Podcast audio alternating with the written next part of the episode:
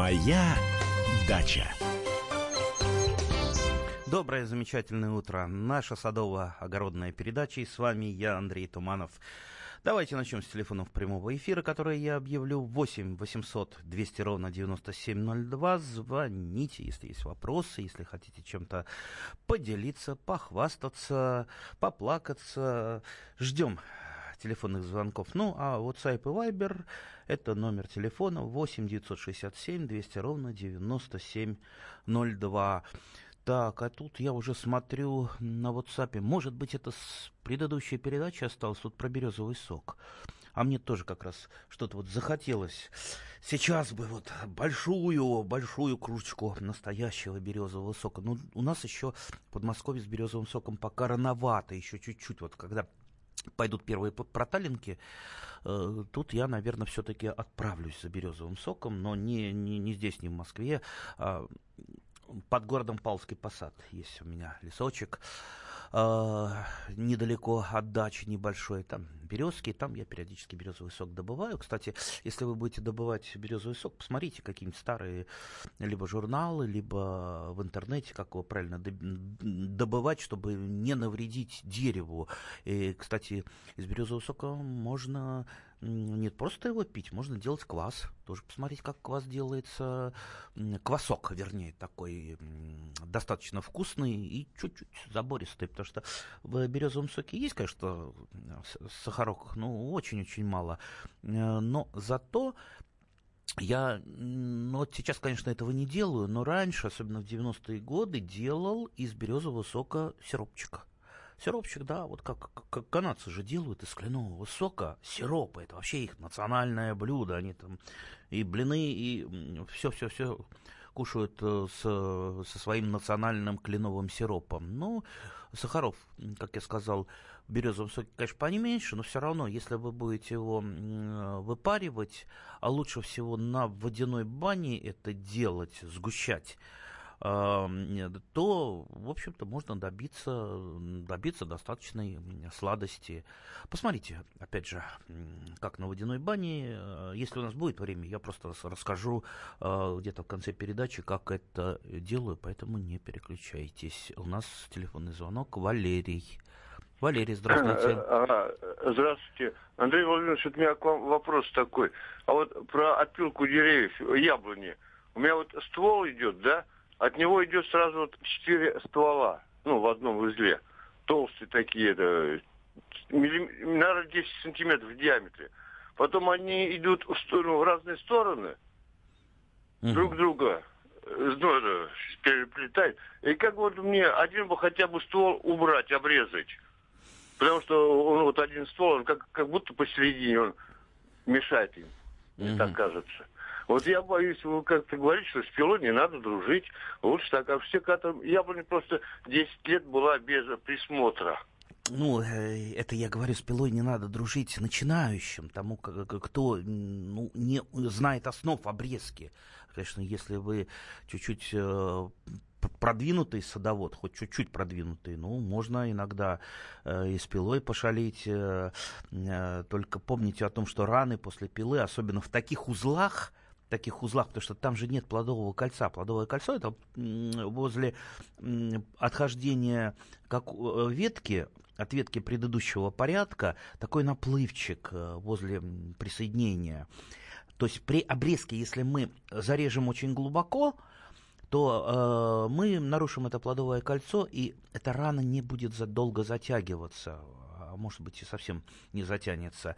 Если оставим пенек, то, естественно, он тоже не, не будет э, зарастать, потом рано или поздно он начнет э, в труху превращаться, и в конце концов из пенька может дупло произойти. В вашем случае, когда вот такие вот э, узлы отхождения, там, как правило, плодового кольца у веток либо нет. Вот, вот жалко, я это, это не вижу. Конечно, это, это надо бы было посмотреть и уже конкретно советовать. Это мы, знаете, больного лечим по фотографии, даже не по фотографии, а по его рассказу по телефону. Э, но вот чаще всего, по моему опыту, плодового кольца там нет. Но если позарез нужно вырезать, э, вырезайте, но потом зарастать помогайте с помощью браздования. Вот как раз вот и, и повод нашелся поговорить про браздование. И сейчас, если у нас будет какой-то вот перерывчик между телефонными звонками, я вам расскажу, что такое браздование и как она оно помогает заращивать раны, и не только заращивать раны, но утолщать конкретные ветви, либо утолщать одну сторону ветви. Э, это почему-то такой забытый, но очень простой прием, который Мичурин вот использовал, всегда вот ходил с ножом в руках по саду и использовал постоянно. А сейчас нынешние садоводы немножечко это подзабыли. Ну, э, расскажем, вернемся к этой теме. У нас, э, Владимир, на телефонной связи. Владимир, только э, говорите, откуда, из какого региона? Алло, я из Ивановской области. Да, при, привет, Иванова, привет. Да, здравствуйте. У меня, здравствуйте. значит, ну я загорелся, вы там как-то говорили, что прививали сирень. У меня э, три типа сирени, а тут я на, нарезал еще разно, разного типа сирени. Три, Можно ти, ли сейчас? Три типа или три сорта? Три сорта. У меня там красное, сиреневое, белое и угу. еще кучу я нарезал. Вот э, можно ли сейчас прививать или подождать чуть-чуть?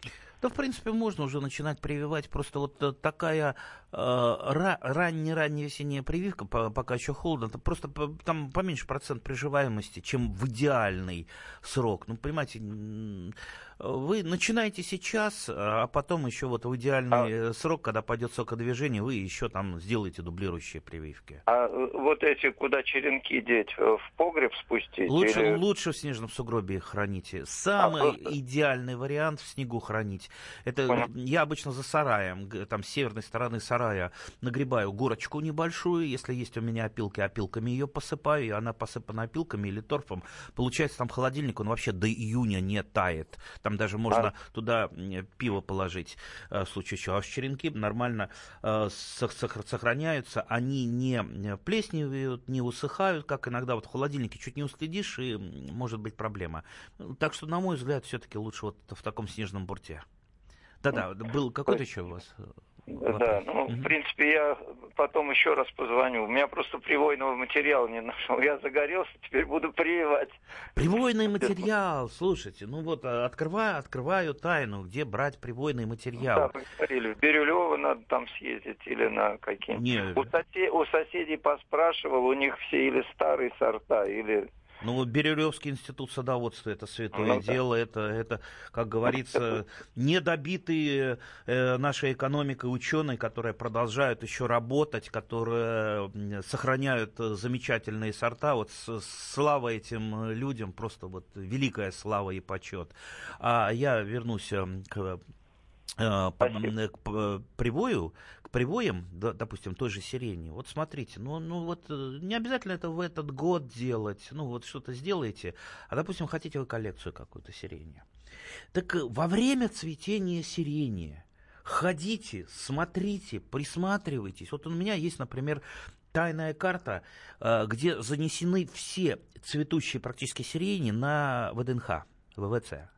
Да еще с фотографиями во время цветения. А там масса еще колесниковских сортов. Колесников это великий селекционер сирени. Некоторых даже потерянных сортов, которых э, уже нигде не достать. А я вот такую карту когда-то сделал, просто вот э, выдался свободный день, я обходил все в ДНХ во время цветения сирени, все зафотографировал и все нанес на карту. Значит, сейчас я могу тайно пробраться на ВДНХ и срезать маленькую веточку там, с нужного мне дерева, которое мне понравилось, э, с куста, и привить. И таким образом э, я не вредительствую же, я же не, там, не, не пилю куст, я, мне там три почки надо, и больше э, и хватит. Э, зато я сохраню эт, этот сорт. Так что я думаю, можно поступать так же, просто присматривать то, что вам понравится по, во время цветения сирени, а, например, яблоки во время плодоношения понравился вам какой-то сорт, вы его заметили, потом весной вы попросили, либо срезали, что там, маленькую веточку. Так что поступайте так. И бесплатно это еще будет для вас. Так, у нас... Моя дача. Товарищ адвокат! Адвокат! Спокойно, спокойно. Народного адвоката Леонида Альшанского хватит на всех. Юридические консультации в прямом эфире. Слушайте и звоните по субботам с 16 часов по московскому времени.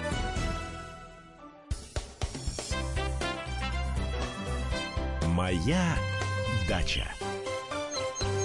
А мы продолжаем нашу садово-развлекательную передачу. С вами по-прежнему я, Андрей Туманов. Э, а, вот уже любовь э, на, э, телеф, на телефоне у нас. Тогда я телефон прямого эфира объявлю чуть попозже. Здравствуйте, Любовь. Любовь Ивановна. Любовь Ивановна. Очень приятно. Откуда Из вы? Из Москвы. Из Москвы. Алло. Да-да, мы вас слушаем. Э, вы знаете, у меня на яблонях, э, на одной яблоне, например, есть хорошие ветки, а есть э, вот начиная со ствола, и уже от ствола отходит кора, и переходит на какие-то части веток. Уже ветки как бы вот, вот в утренней передаче я слышала, это что-то черный рак, по-моему, называется. И причем вот эта вот болезнь, она вот как бы можно сейчас их срезать и ну, у меня интересное происходит, что вот эта болезнь, она переходит даже на сирень. Какие-то ветки уже заражены, и на другие какие-то плодовые деревья. То ли ветром, то ли еще как, я не знаю. Вот как с этим бороться? Не, ну тут, конечно, надо, надо разбираться, потому что часто, часто у нас черный рак э, э, применяется, это вот название так вот собирательное Э, любые проблемы с корой, там отставание коры, э, потом вот этот черный сажистый налет, скорее всего, у вас пошли какие-то некрозы, плюс черный сажистый, э, сажистый налет. Опять же, я предполагаю, не видя больного. Начнем с того, что вы должны в вашем арсенале инструментов вместе, допустим, с ножом Э, который у вас в саду должен быть всегда в руках, э, с секатором, который должен быть у вас в кармане. Должна быть еще лупа для того, чтобы, особенно по весне, вот вы ходите, вы осматриваете штамбы, скелетные ветви, э, на предмет каких-то зимних повреждений. Вообще желательно это делать вообще в течение всего сезона. Вы, вы должны следить, отслеживать жизнь, жизнь коры. О, какое какое выражение, жизнь коры отслеживать. Да, действительно так, потому что вот смотрите, солнечные ожоги, морозобоинки, просто кора треснула из-за там перенапряжения, э, перенапряжения, там, э, вот там мало ли что может случиться. Вы эту трещинку вовремя не залечили. Туда внутрь попадает там инфекция, грибы и так далее, гнили, и начинается вот этот самый процесс, из которого потом и проистекает черный рак, так называемый. А, то есть это конечная стадия вашего скажем так, не очень э, хорошего ухода за деревьями, за штамбом, за корой, там, за скелетными ветвями. Поэтому Любая ранка, любая ранка, любая трещинка, она должна быть немедленно. Вот берете нож, не бойтесь просто расковыривать вот так вот э, эту ранку, убирать, э, вырезать э, засохшую кору, отри, отрезать э, некрозные ткани, омертвевшие, зачищать все изнутри, и потом вы замазываете садовым варом. Все, эта ранка, она, конечно, останется у вас, останется ненадолго, потому что она будет зарастать очень-очень долго, потому что, как я уже сказал, вот ветви зарастают после среза, там, где плодовое кольцо, там быстрее зарастает. Здесь здесь зарастать будет очень долго. А, вот так вы должны поступать. Если какие-то ветви у вас уже начинают, там, второго, третьего порядка, начинают усыхать, там, покрываются вот этим сажистым налетом, все это не жильцы, это просто вы выпиливаете их и э, у печку.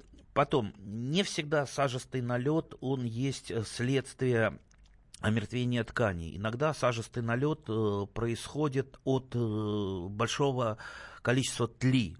То есть тля выделяет, э, э, вы, выделяет продукты жизнедеятельности, которые содержат много углеводов, а еще, э, скажем так, вы муравьев потравили, которые этим с удовольствием питаются, и вот это, это остается там на листьях, на стволе, и этот вот этот э, выделение тлей, на них поселяется сажистый грибок. В принципе, он не особо вредный, его можно просто счистить, либо там просто тряпкой протереть. Если это вот в таком виде, видите, сколько много разных вариантов, поэтому, э, поэтому тут вот мне очень трудно э, отвечать конкретно потому что мы не видим дерево. Но то, что нужно делать, я примерно говорю. То есть я даю примерные направления для того, чтобы вы могли уже сами анализировать и что-то делать с вашими деревьями. А теперь вот коротко об раздавании, как раз мы вот к этому подошли. Вот представь, при, представьте, у вас э, какие-то проблемы на штамбе. Часто бывает. У меня бывают, у меня есть там такие вот без коры пролысины, либо закрашенные краской э, на э, такой масляной основе обычно ну, там зеленый закрашивают краской. Кстати, много вопросов бывает. А, э, значит, когда зеленкой мазать, э, э, замазывать срезы и вот такие вот оголенные без коры места. Да это не зеленка, люди просто видели, что она зеленая. Это просто зеленая краска. Краска, еще раз говорю, на масляной основе. То есть ее можно применять для больших вот таких вот Э, для замазывания больших э, площадей э, вместо просто вместо садового вара. Она не обязательно может быть зеленой, может быть коричневой, может быть под цвет коры, чтобы это просто не было, не резало глаз. Так вот, бороздование. Что такое бороздование? Это прорезание коры вертикальное острым ножом. Но прорезать кору надо так, чтобы не э, порезать древесину. Вот так вот исхитриться, то есть осторожненько разрезается только кора. Э, и сейчас я говорю, вот э, расскажу, что от этого происходит, а вы подумаете, как это потом можно применить. То есть, если мы э, разрезали кору, кору возьмите, это, кстати, попробуйте по весне сделать несколько таких разрезов, просто как опытных, для того, чтобы посмотреть, что будет происходить потом, и потом вы, когда увидите, что происходит, вы будете это применять в тех или иных местах. После того, как мы разрезали кору, в этом месте пробуждаются клетки камбия. То есть клетки камбия, того самого о котором мы часто говорим, который нам сращивает прививки, о прививках мы говорили, э, из чего, из камбия фактически э, растет и древесина, и кора, то есть это как клетки костного мозга. То есть вот то, что между корой и древесиной, это и есть камбий. Он такой зелененький, немножко такой киселеобразный, даже чуть-чуть липкий.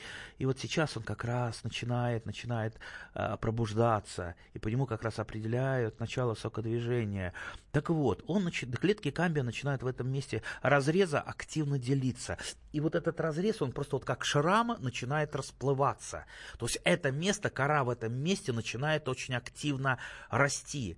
И если мы, например, пробороздавали э, какое-то место, которое нам надо побыстрее зарастить, активизировать, то как раз-то вот э, там по бокам делаем э, такие разрезы, борозды, и это место начинает быстрее зарастать. Так, кстати, можно после среза веток э, э, вот, э, раны, э, спилы заращивать. То есть я обычно делаю по бокам два разреза, и э, вот этот срез, он начинает так потихонечку-потихонечку заваливаться. Да, еще это на, на следующий год сделаю, на, на следующий, это примерно ну, раза в три быстрее зарастают такие раны. Очень осторожно осторожно относитесь к бороздованию косточковых, особенно вишни, сливы, черешни, потому что там можно э, вот чуть-чуть рука дрогнула, задели древесину, тут же начнется комедитечение.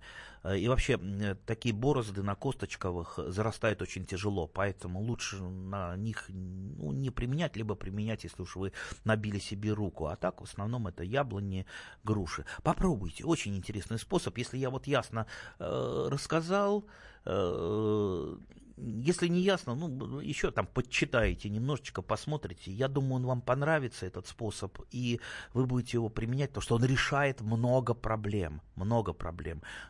У нас Александр на связи. А, добрый день. Здравствуйте. У меня такой вопрос. Вот как раз на черешне получила саженец, посадили, и жена случайно сломила отходящую сбоку веточку. Э, замазали садовым варом. И вот в течение двух лет не зарастала. Постоянно оттуда сок шел. Ну, не сок, а потом ну, не убрали сок, наверное, садовый камедь. вар. Камедь, да? Ну да, да, да, да. Потом убрали садовый вар, и вот затянулось нормально. Не мазать вообще, что ли, садовым варом? Да нет, делать? лучше мазать садовым варом. Дело в том, что, наверное, э, там все-таки образовалась, э, ну, скажем так, так, не, некий болезненный очаг. Дело в том, что раны, из которых идет камедь, их надо залечивать по-особому. То есть э, вы э, острым ножичком выберете оттуда древесину, которая немножечко отличается от э, здоровой. Вот места, откуда идет камень, острым ножом вы вырезаете оттуда древесинку, пр- прям вот острием вы выбираете оттуда, она немножко потемневшая. Потом желательно продезинфицировать. Самый лучший э, дезинфек, э, не знаю, как это выговорить. Чем дезинфицировать? О, э, это щавель, кстати. Щавелем затираете, у вас там недельку постояло, и после этого замазываете садовым варом или краской. Ну, в принципе, если небольшая ранка, она может и так постоять. Вот таким образом лечатся места из-под э, там, где идет камедь. А мы после перерыва вернемся. Моя дача.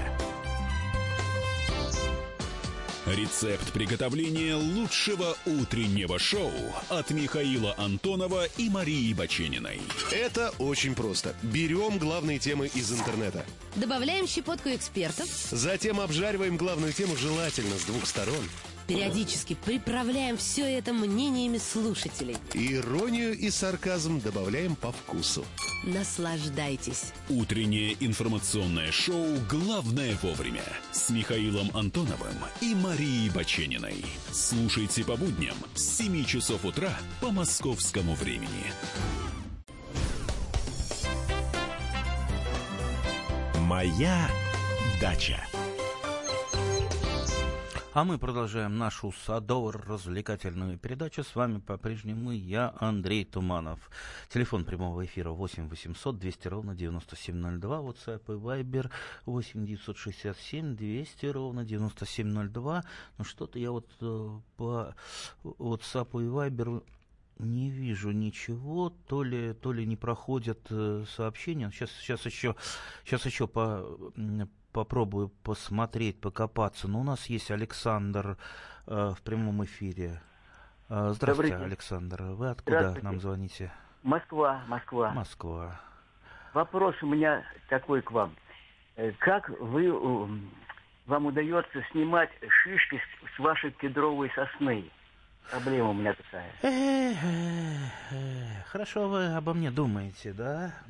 Идеали- идеализируете меня. Нет у меня Нет, шишек. нет, я Нету. хорошо вас думаю. Я знаю, что вы как, каким-то образом ухитряетесь их снимать, а они у меня падают уже разоренными. Белки, видимо, их разоряют. Уже там нет ни ши, это мои, ядышков нету. Ну нету, нет, нет у меня шишек еще на кедровой сосне. Она еще молодая, ей еще лет Ага. 20. Так что пока до плодоношения не дошло. Но зато моя сосна кедровая, если называть ее правильно, это такое замечательное, просто идеальное растение для сада. Красивое, безумно красивое, с такими иголочками. Про- просто вот я его называю человекообразным растением. Если есть человекообразная обезьяна, то вот кедровая сосна это человекообразное растение, как, например, вот виноград. Он тоже с ним можно поговорить, поболтать, и его можно понять. Также и, и- и с кедром.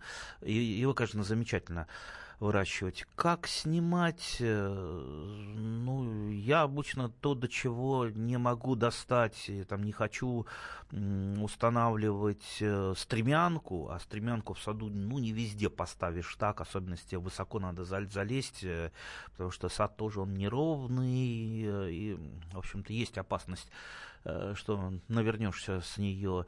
И у меня есть э, такая палка-снималка, длинная палка, которую я э, вырезал иргу и одну такую ствол ирги, э, снял с нее кор- кору, э, высушил и э, в магазине просто купил такую вот, ну как вот, хваталку. Э, Там за веревочку тянешь, а она раскрывает свои пальцы. Э, Хватит, отпускаешь веревку и э, так вот и вниз, и на землю кладешь. И так вот я груши собираю. Вот, грушу уже нельзя стрясать, потому что они, они бьются и, э, в общем-то, сразу же начинают портиться. Поэтому вот так, так, такой вот палочкой снимаю. Так что, ну, наверное, в вашем случае тоже надо не дожидаться, пока белки разорят э, что-то, а снимать, э, пока, главное, не раскрылись еще шишки. Когда они раскрываются, то есть они переспевают, оттуда просто орешки выпадают, вываливаются. Так, у нас Василий из Тюмени. Здравствуйте, Василий. А, здравствуйте, Андрей Владимирович. Значит, мой вопрос может показаться вам э, несколько наивным, но в прошлом году у меня груша красуля, значит, э, уровень грунтовых вод поднялся, и я ее осенью пересадил на холмик. Значит, ну и такая счастливая мысль пришла в голову. Думаю, ну раз э, корень идет по, по проекции радикально вниз, думаю, дай-ка я к соседу под гараж запущу ее и под наклон посадил. Как вы думаете, э, будет толк или это я так просто э, пошутил? Когда-то в Тимиряйской академии, сейчас просто не знаю как, эм, было такое упражнение, которое давали э, всем студентам, ему давали лопату, подводили к какому-нибудь дереву, которое там приготовлено для корчевания или к пеньку, и говорят, ну-ка давай-ка поработай с корневой системой, откопай ее. И он э, там э, сутками откапывал корневую систему, пытаясь достать, что называется, до концов корневой системы. Это было вот просто гениальное упражнение, потому что э, тогда студент начинал понимать, как корневая система развивается в земле, вообще жизнь корневой системы, метам, там под землей, там это же мы не видим этого ничего, а там так интересно, там корни разных порядков, куда они идут, где основные всасывающие, какие якорные, какие воду добывают, уй, как интересно. Ну и естественно вы должны понимать, что корни богато растут, хорошо растут не там, где, куда вы их там перенаправили, а все-таки там, где им хорошо. Там, где есть э, влага, там, где есть питание, там, где есть аэрация. Если у вас там, э, там заливается там, э, справа от дерева там, болотистое какое-то место, ясно, что там корни не будут расти, не будут делиться.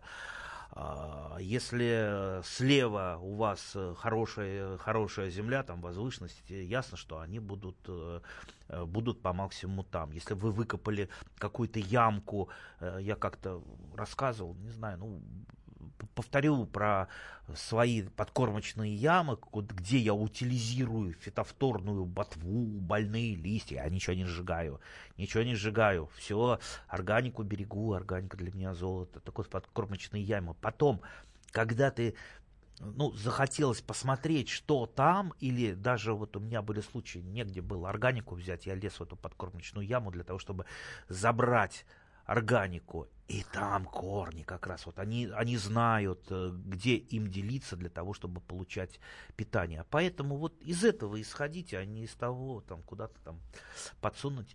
Э, у меня э, вот соседи, соседи, они чуть-чуть приподняли свой участок, и как-то у них богато в свое время было с навозом. И они привозили практически каждый год там по две, по три машины навоза. И вот э, э, мои деревья, которые росли рядом с их участком, ясно, что там корни-то пошли к ним, и их, в общем-то, питание брали оттуда, потому что там более богатая почва. То есть я себе не мог позволить столько органики вносить. Ну вот так, не поставишь же забор под землей, так что возможно и такие варианты. Так, у нас Юрий на связи из Москвы. Здравствуйте, да. Юрий. Алло, да. алло, здравствуйте. здравствуйте. Андрей, здравствуйте. Андрей, скажите, пожалуйста, как бороться с галовым клещом на груше? О, вот вот за что я люблю слушателей комс... радио «Комсомольская правда», за то, что они ну, как бы это сказать, вот есть такое слово лохи, оно, правда, сниженное, но мы с вами садоводы, мы знаем, что есть семейство лоховых, там же облепиха, так вот наши садоводы не лохи. Вот вы сейчас вот обращаетесь именно тогда, когда нужно, а не потом. Дело в том, что грушевый галловый клещ – это жуткая гадина, которая, если внедриться в лист – Ну, то есть он живет внутри листовой пластины, и вы ничем его не вытравите, хоть там керосином э, полейте и подожгите, как э, советуют э, иногда в интернете. Поэтому его никаким ядом не достать. Поэтому, если есть проблема с грушевым головым клещом, именно э, во время распускания почек, вот хорошо, что вы именно сейчас этим озаботились, во время распускания почек, во время формирования листа, когда он выходит, он в пазухах почек э, прячется, зимует, он начинает внедряться в лист. То есть профилактическое опрыскивание, но не как там, бордовской смесью, как, может быть, некоторые советуют, нам нужны препараты акарициды. То есть э, препараты после, против болезни это фунгициды, против вредителей это пестициды, против сорняков это гербициды, нам нужны акарициды. В крайнем случае инсектоакарициды, то есть препараты, которые бьют клеща. Э, вот ими можете сделать вот как раз именно в эту фенофазу распускания листа профилактическое опрыскивание. Это раз. Кроме того, а, вот вы у себя-то на груши э, побьете э, грушевого голового клеща, возможно, у вас будет на порядок меньше. Единичные листья просто можно оборвать. Для тех, кто не знает, что это за зараза, я просто э, расскажу, может быть, вы просто со своими грушами сравните. На листе сначала образуются такие вот галлы, ну, знаете, вот как вот, как будто вот обарено кипятком, такие вот волдырики образуются. И потом они через какое-то время просто начинают э, чернеть, и лист э, часто даже усыхает. То есть это и есть тот самый грушевый головый клещ. Так вот, а, у себя-то вы сделаете, а если есть груши у соседей, то, конечно, проблема не будет решена, если вы не начнете бороться совместно. А еще надо помнить, что э, грушевый головый клещ, он э, часто зимует и переходит с красноплодной рябины. Поэтому, если у вас рядом растут красноплодные рябины, э, с ними надо что-то сделать я вот здесь не говорю там спилить, срубить. Рябину можно перепривить, перепривить, сделать, перепривить, например, э, черной черноплодной рябиной или аронией. Будет у вас замечательные штамбовые черноплодные э, рябины, расти прекрасно, с грушевым головым клещом будет покончено, который там э, отдыхает и потом переходит на наши груши. Ну, получите еще большой урожай э, черноплодной рябины. Ну, вообще, на красноплодную рябину можно много чего привить, в том числе и ту же самую грушу. Груша прекрасно растет, как, как, э, как в полукарлик на красноплодной рябине и растет и плодоносит. Можете просто какие-то там э, грушки мелкие э, привить для того, чтобы ну, уж там пацаны не ломали, не, не стрясали, э, не ломали ваши деревья, и будут груши там, за территорией вашего товарищества. Так, у нас есть еще телефонный звонок. Наталья, здравствуйте. Здравствуйте. Это Ставрополь.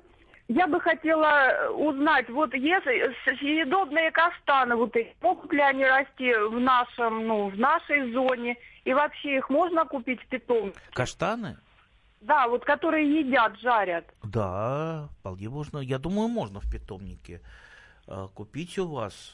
Но для этого надо Э, по питомнику. Вообще каштаны не самое такое популярное, продаваемое. Как-то вот я в питомниках, честно говоря, не видел, может быть, не обращал внимания. Конские каштаны я выращивал в большом количестве. Они очень легко размножаются, размножаются вот этими орешками. Под осень их сажаешь, проходит естественную стратификацию и пошли расти.